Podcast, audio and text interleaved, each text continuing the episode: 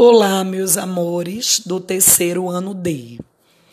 Hoje vamos falar sobre a escrita das palavras com a letra S e com a letra Z. Vamos lá. Escute bem as palavras que Tia Manu vai falar para vocês. Bolsa, casa. Vamos começar com a palavra bolsa Antes da letra S, temos a letra L. Depois da letra S, temos a letra A. Dessa forma, a letra S ela está no meio de uma consoante e uma vogal. Então, a palavra bolsa, o S, tem o som de S mesmo.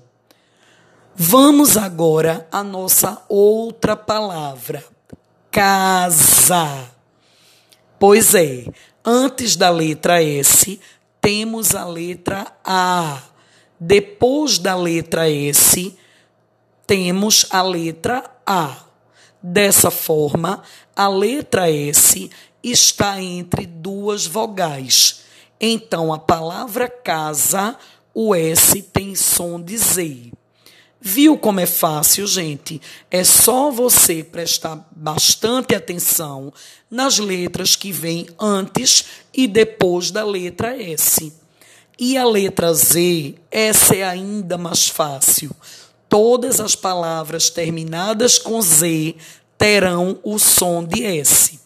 Escute bem os exemplos: xadrez, capuz feliz, paz.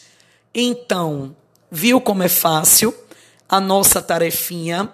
Agora, você vai abrir seu livro didático de português e realizar as páginas 78 e 79 com bastante atenção.